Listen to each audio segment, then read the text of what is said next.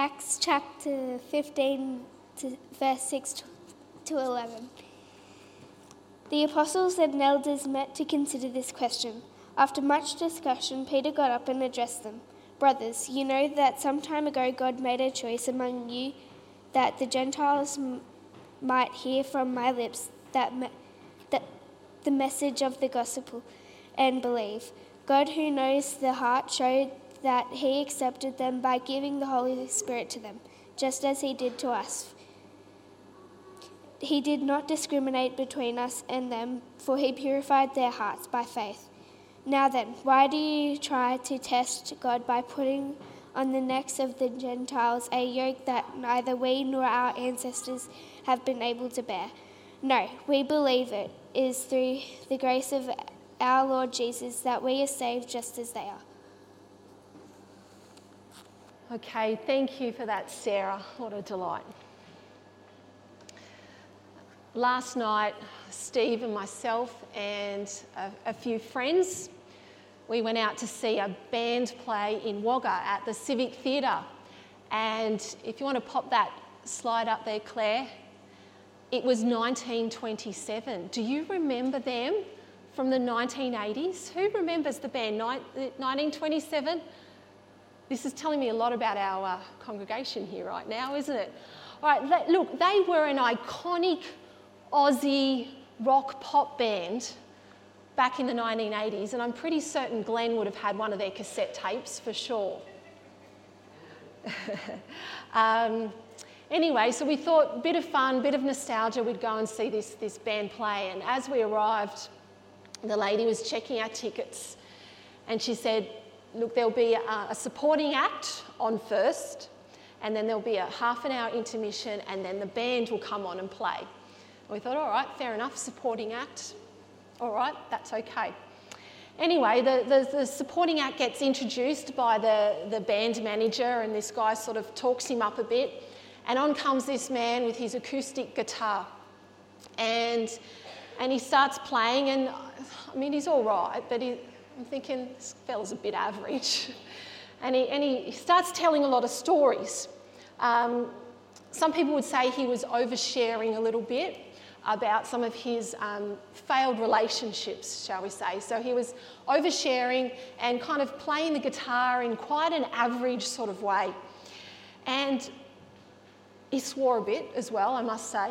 And I, I sat there thinking, who chose this fella? Like, like, how did this guy get chosen to, to be the supporting act for this iconic Aussie rock band? I thought, oh, maybe he was mates with the band from when they were at school together, or, or obviously he was mates with the manager, or, or you know, that's, that's maybe how he's chosen. And then I thought, maybe he was just doing it for free. like, maybe they had him there because he was cheap but, but there was one thing I, I thought, well, good on him for giving this poor fella a go, but gee, I would never have chosen him. Um, he just did not measure up to the standard, in my opinion. Well, imagine my surprise when he finishes his acoustic set and says, I'll be back on stage in a bit, see you then. And it happens to be Eric Wiseman, or whatever his name is, the lead vocalist, lead guitarist, lead frontman of the band 1927. He was the man. And I was like, oh, oops. um, you know, we have a very human way, don't we, of kind of judging people and deciding who cuts the grade and who doesn't, who's up to standard and who's not, who's in our favour and who's not, who we would choose and who we think, no way, they're just not good enough. Um, I'm pretty thankful that actually I'm not running the show and that actually God sees us a different way. Um, that, that God doesn't base things in the same human way that we base things and make judgments about. But sometimes I think we can think that God does. We can think that God will choose or reject us based on our skills or our service or our goodness or our spirituality. Um, and I wonder do you ever feel like you just don't quite measure up? do you ever feel like you're a bit of an outsider? Have you ever experienced rejection from others? Do you even sometimes think that God is mad at you for no good reason? Do you, do you think that, that God chooses to include others, but, but He doesn't for some reason choose to include you? Do you think maybe you just don't quite have the same favour with God that others seem to have? And I think if that's ever you, that's ever us, and I think it sometimes is, you're going to find our, the chapters in Acts that we're looking at today very, very encouraging. And so today we've come to chapters 10 and uh, 10, 11, and 15. And I think, I think they're awesome chapters. And I think you're going to think the same thing too. Here's the key to, to the, whole, uh, the whole thing today God is not partial to one person over the other, He doesn't have favourites. How good's that? He doesn't have favourites. And the key thing we're going to draw out in today's uh, chapters, the really exciting thing that we're going to discover together today, that really is the core of our, our Christian belief, is this is grace. We're going to see grace today at work. Let's jump on into the story. And if you've got your Bibles there, uh, it, it, can be helpful just to see uh, where I'm stepping through. We can't cover everything in these chapters, obviously, uh, but uh, it can help if you've got them open there to follow along. So, Acts chapter 10. And we've got uh, a man by the name of Cornelius. He's a Roman soldier and he's in charge of about uh, 80 up to 100 soldiers. And it's, it's clear that he's well respected by both the Romans, because they've, they've made him a leader, they've put him in charge of, of other soldiers, but also that he's well respected by the Jews. There in verse 2, so chapter 10, verse 2, it says, He and all his family were devout and God fearing. There's, yeah, chapter 2, thanks Claire, if it's there. He gave generously to those in need and prayed to God regularly. So, the key thing there um, about him and his household is that although he was a follower of God, he wasn't equal with other followers of God because he wasn't actually a Jew. He was a Gentile, all right?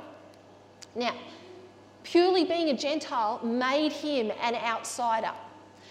Up until this point in Acts, most of the converts to the, the, the Jesus way, they were basically all Jewish, weren't they? And so, as Jewish people, they continued to keep following all the regulations, all the customs associated with being Jewish. So, they'd, they'd keep the law of Moses, they'd be going to the temple or the synagogue, they'd obey all of the food laws. N.T. Wright, in his commentary on Acts, he says this He says, It wasn't just that the Jews weren't allowed to eat pork, there was a whole range of meat with which they were forbidden. These food laws served to mark out the Jewish people from their non Jewish neighbours, a rule reinforced by the prohibition of Jews eating with non Jews, as in sharing table fellowship. The reasoning for this was clear. The people you sit down with and eat are family. But the Jewish family had been called by God to be separate, to bear witness to his special love and grace in the world, and therefore they must not compromise with the world. Now, what we see here is God is inviting Cornelius and the rest of his Gentile household into his kingdom, into his plans for the world. God is inviting Cornelius into the family, not just to be a God-fearer kind of on the outside as a sort of a, a second class uh, believer, but a fully included participant in the family of God and the life of the church. And in these chapters, we see God preparing Peter to receive Cornelius by giving him a vision.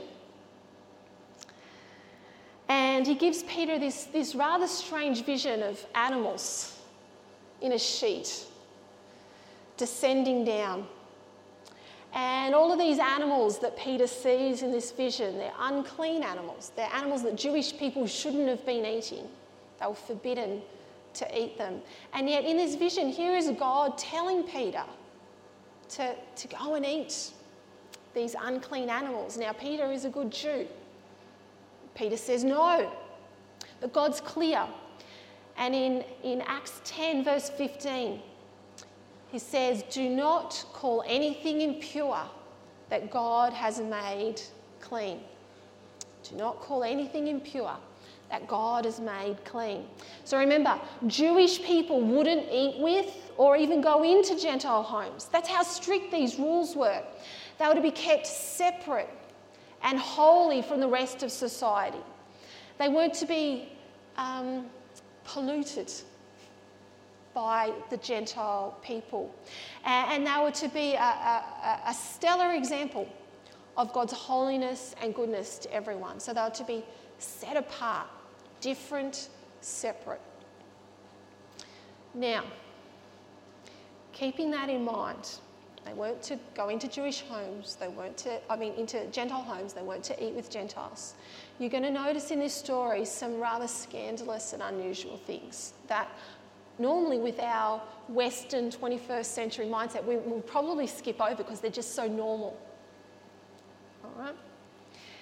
1023, um, an angel speaks to Cornelius and tells him to send some men to Peter. And when these men arrives, Peter invites them in, invites them into the house to be his guests. Sounds normal to us, doesn't it? But scandalous for a Jew to invite these Gentile people in to be his guests. And then in 1048, the next day, Peter travels back with these men to Cornelius' house where he enters the house and he stays with them for a few days. Again, in our mindset, well, we entered the house. That's just nothing. He stayed with them for a few days. What's the point? Scandalous for this Jew to come and stay in this Gentile house. And, so, what's shocking about this is not just that he's mixing with Gentiles, but he's in their home and he is eating with them, he's fellowshipping with them. Why does he do that? Verse 28 He said to them, You are well aware that it is against our law for a Jew to associate with or visit a Gentile, but God has shown me Remember that vision he had of the unclean animals being lowered? God has shown me that I should not call anyone impure or unclean.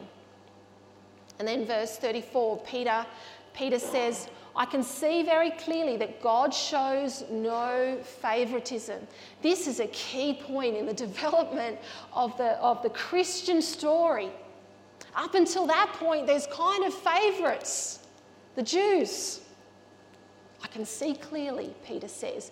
God shows no favoritism. In every nation, he accepts those who fear him and do what is right.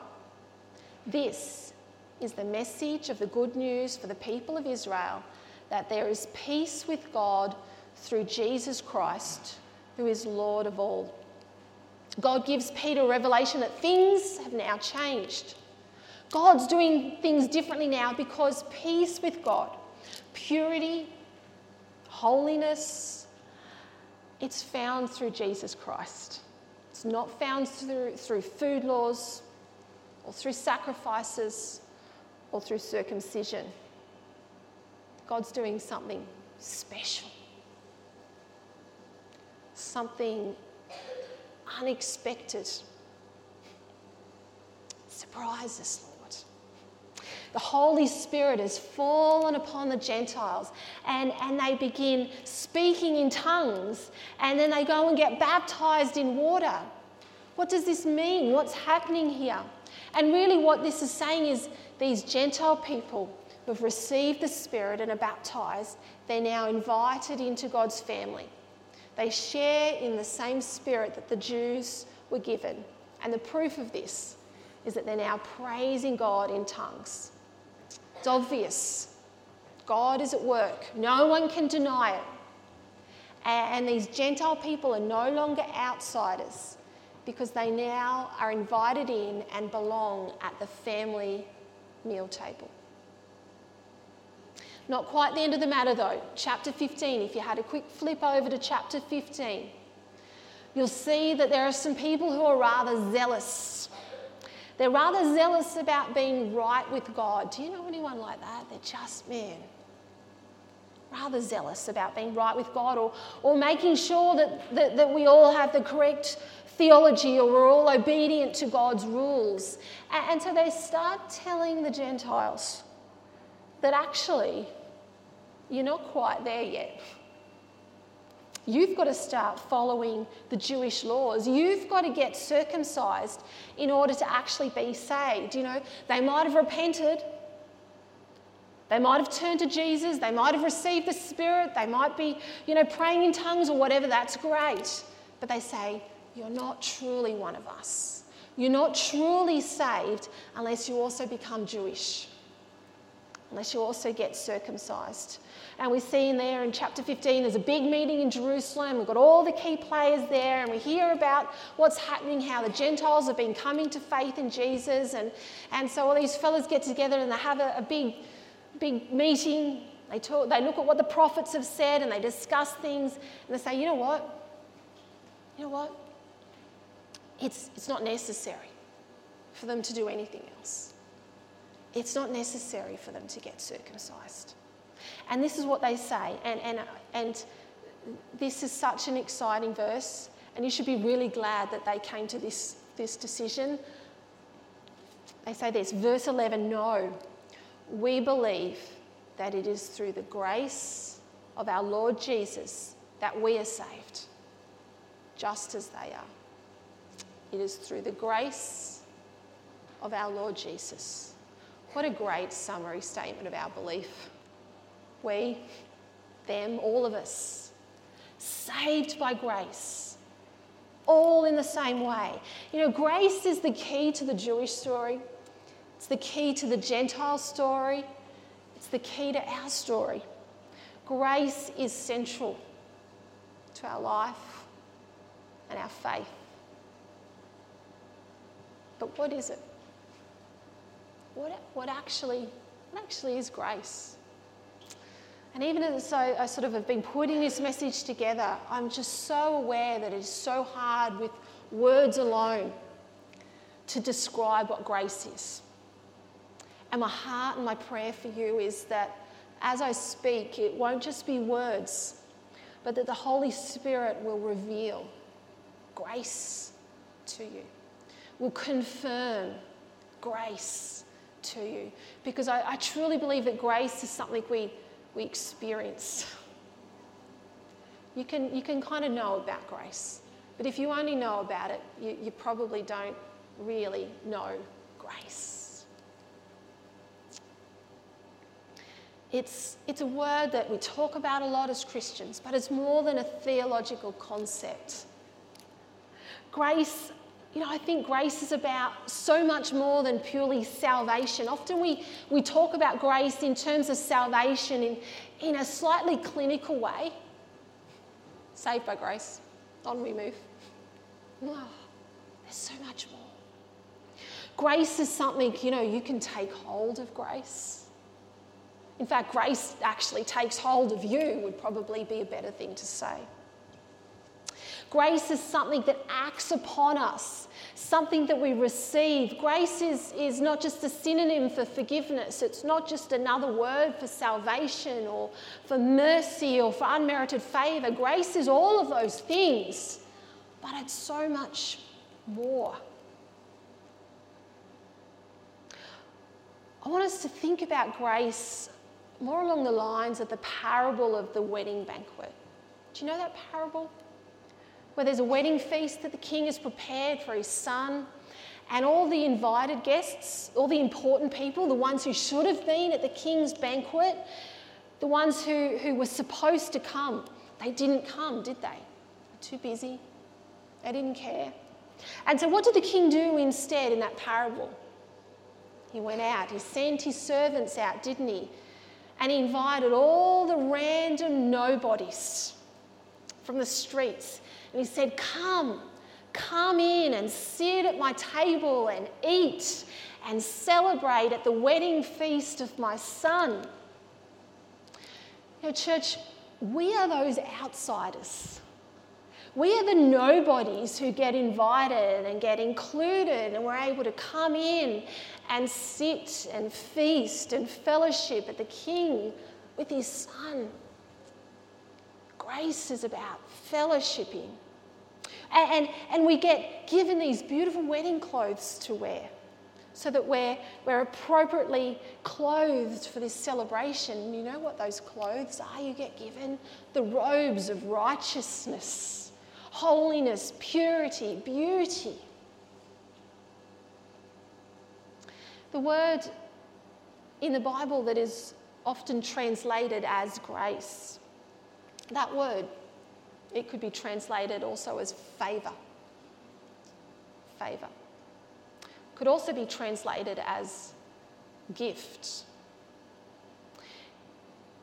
But it's a gift that kind of, I guess, comes with a certain element of power. If you think about the word gift in the Bible, what's it, what's it often associated with or referring to? It's often associated with or referring to the Holy Spirit, isn't it? That, that, that divine power or provision from God. It's often in the context of the word gift. And you know, there's, there's lots of great scriptures we could look at here in relation to, to favour, grace, Holy Spirit gifts. Uh, Acts 2.38 is a good one. I won't read them all now, I'll just throw them out and you can have a, have a read later. Luke 11.13, Ephesians 3.7, 2 Corinthians 12.9, or, or really any of the, the many passages about the gifts of the Holy Spirit. I want us to understand that there is something very tangible about grace. It's not just a theological concept, it's not just a doctrine. There's something tangible about grace, something that is imparted to us at the moment of salvation. And grace really is something that we can, can rely on and stand on in our daily life. So, what's grace? I think, I think when we receive grace, it's God's favour, accompanied by God's power. Grace is both favour and power. What a dynamic duo. I mean, does that sound like something you could get a bit excited about? Receiving God's favour, receiving God's power. And this, this favour and power, do you know what it results in? Relationship with God new life, the Jesus kind of life. Grace is what makes those things happen for us. And you know, of course, it's a free gift, isn't it? Because we were the unholy, the unruly Gentiles.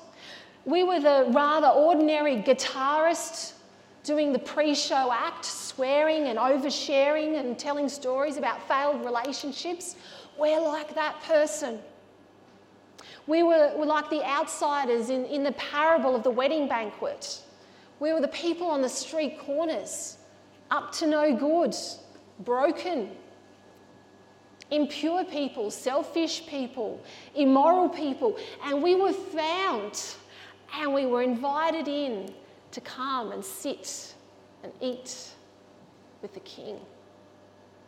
He cleaned us up and He clothed us with righteousness. And so Acts 10:15 is a word for us. Do not call anything impure that God has made clean. You know, He has made you clean and holy and righteous and beautiful in His sight. Grace takes us from, from guilty and condemned and hopeless and lifeless, sinning people to people who are holy and whole and righteous. Grace cleans us up. God makes us clean through his favour and his power. And so, if we are in Christ Jesus, we have been made clean and righteous, and we have favour with him. That's good news. And, and this is not just a, well, God has a favourable attitude before me. You know what? There's, there's tangible benefit and blessing to this favour. And, and do you know what this tangible blessing and benefit is? It, it comes to us most noticeably in the form of the Holy Spirit. It is the blessing and the benefit of God's presence, not just with you, but living inside of you, filling you, anointing you, baptizing you, bringing you to life, that born again life.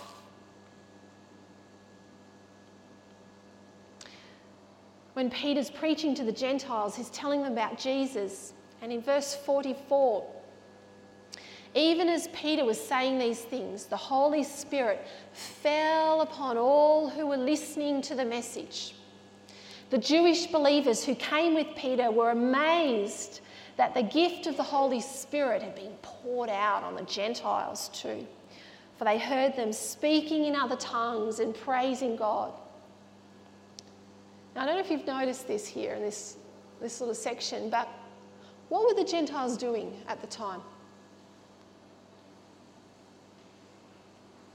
Nothing. They really weren't doing anything. They're just listening. They're just sitting there. Just sitting. Listening. And God pours out His Spirit. I mean, they weren't responding to Peter's altar call. They weren't raising their hand to receive Jesus. They aren't begging God for anything listing off their sins before Him. They're just sitting there. They're listening to the story of Jesus, and their hearts, their hearts are open, and they receive grace. God's favour, God's power comes freely. It's freely given and it's unexpectedly given. That's grace. So, for us, I, I think when we understand grace, it's going to take the pressure off. It's going to take the pressure off us. It's going to be a real freedom and peace that comes into our life when we take hold of grace. Um, well, actually, we don't have to take hold of it, it just comes, doesn't it? There's, a, there's real freedom and peace when we understand grace. Because uh, we, we stop striving, Stop worrying about measuring up, about earning God's favour or blessing, about being good enough, about having enough ability to serve Him properly, about being dedicated enough. Just able to enjoy God and worship Him. There's a real vertical aspect to grace. In grace, we can just worship and enjoy the favour we have with God. No strings attached. Some people think that they need to get right with God before they can be a Christian, or they think that they need to clean up their life first and then they can become a Christian. It's not true, is it? Think about our three circles. That's kind of the bungee cord mentality. If I do certain things, I'll be able to clean up my broken and sinful life. If I serve God faithfully, He'll accept me and be pleased with me. No. You know, the result of trying to find favour with God apart from grace is, is a whole host of impossible standards. And you know those standards, don't you? Because sometimes you put them on yourself, or sometimes others put them on you. It's like placing this yoke upon us or a yoke upon other people that's neither light nor easy. It's a yoke of trying to earn acceptance through endless work or perpetual guilt or shame about just not measuring up. And you know what? That's a recipe for failure. It's a recipe for burnout. It's a recipe for falling away from your faith. The only way to God is through Jesus and we bring our broken selves to Him. We deposit our, our sin with Jesus at the cross. And you know, on the other side of that cross, we are a brand new person, born again. No longer a slave to that sin. And, and, and then what happens is we're able to live out our daily life in that same grace that brought us to the cross. That same favour and power that birthed new life in us as sees us called a child of God. And we rely on that favour and that power every single day. Every single day. At work, at home, in your relationships, as we steward our finances, as we serve one another, as we parent our kids, as we study, as we learn, as we grow, as we witness, as we lead. We need and we can rely on God's favour and power, God's grace. I, I know I cannot do what I do on my own. All too often, I'm reminded of how little I actually have to be able to do what I need to do. But I rely on His favour. I rely on His power, His provision for me, His blessing that has been deposited in my life, His presence in my, my life. You know, when we do that, we can truly rely on um, we can truly enjoy our life with God, which, of course, that's what we're made for.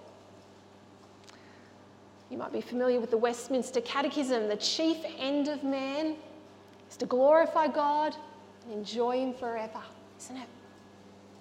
The chief end of man is to glorify God and enjoy Him forever, and you can only do that through grace. So that's the vertical aspect to grace horizontal aspect too. God is not partial to one person over another. We're all saved by grace. He makes no distinction amongst us, no particular favourites, just grace. Do you ever like buying those boxes of chocolates that are called favourites?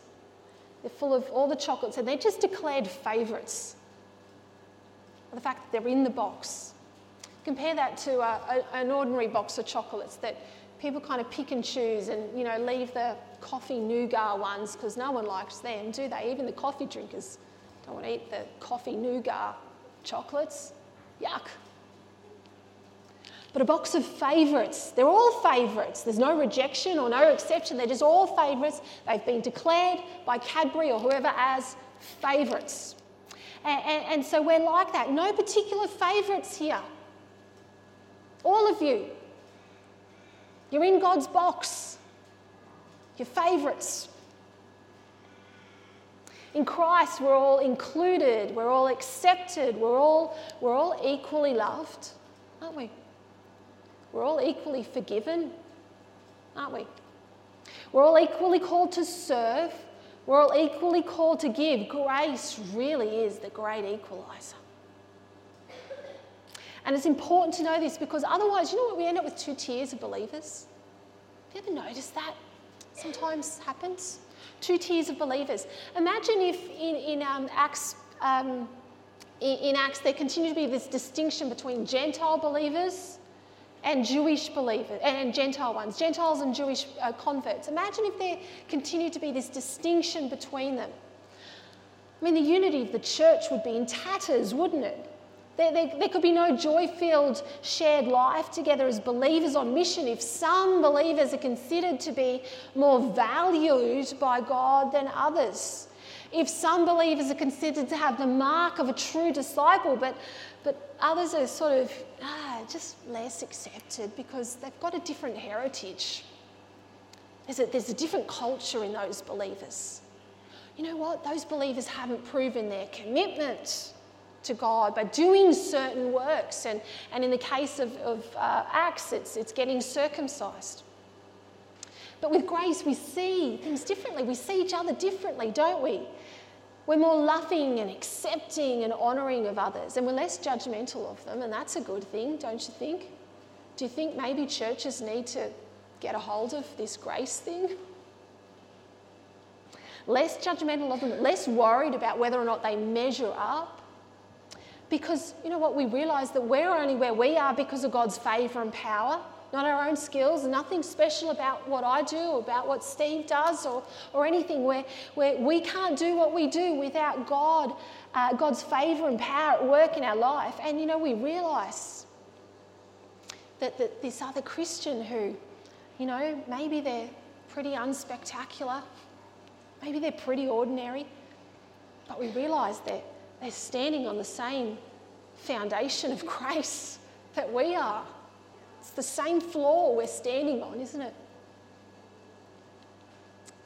So, for the church today, I really want us to take hold of this, this horizontal aspect of grace because I think much of the division and the hurt and the ineffectiveness and, and quite frankly, the disinterest that believers show in being an active part of the church uh, I think it, it often stems from this two tiered system of believers where some people carry the mark of a true disciple because of their heritage and, and the things they're capable of, but others are less than equal because they, they kind of don't meet the same standard. And so, in our relationships with one another, let's, let's be, let's continue to be, because I think this is something we do well, but let's continue to be people of grace who freely honour and embrace each other as people who are called together to that family meal table.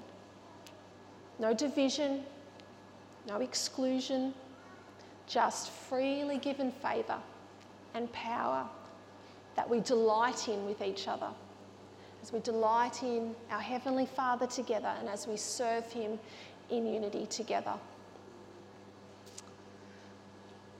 So let us just remember the good news about Jesus. It's not just good news for one group of people or one type of person, it's good news for us all, all people.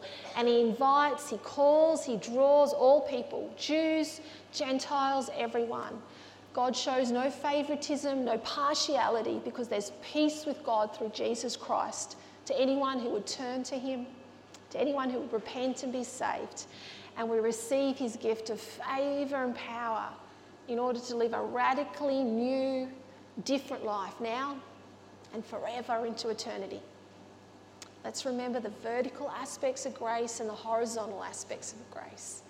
And let's celebrate that we're all his favourites. Let me pray.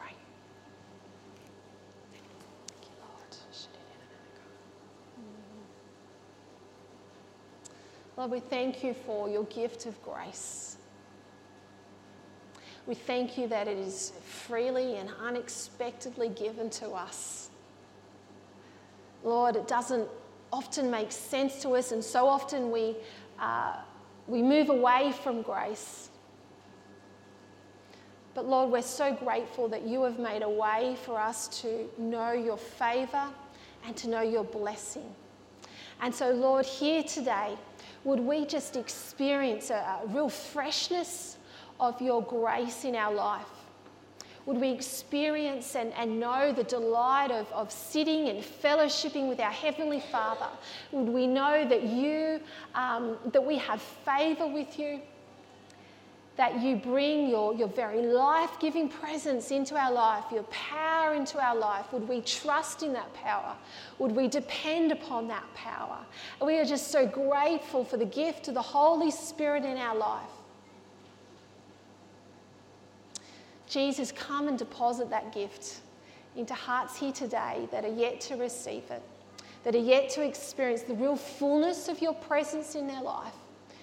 Would there be a fullness of grace that comes upon people now in Jesus' name? And if that's you, if you need to, if you know that, that maybe you haven't experienced the, the real fullness of, of His grace in your life, that maybe you've been trying and working and striving and, and living under a yoke of slavery or yoke of condemnation, if that's you, would you just open yourself up to Jesus? There's nothing you really need to do, but just be open.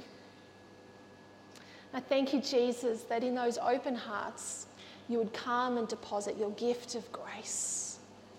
that your favour would be alive and at work, that your blessing would be known, that your blessing would be a firm foundation upon which we can stand. Lord, for those people in our life that maybe we've uh, not been treating with grace equality and, and love, Lord, would we look at them with eyes of grace? Help us to see them differently, Lord. We pray. In Jesus' name, amen.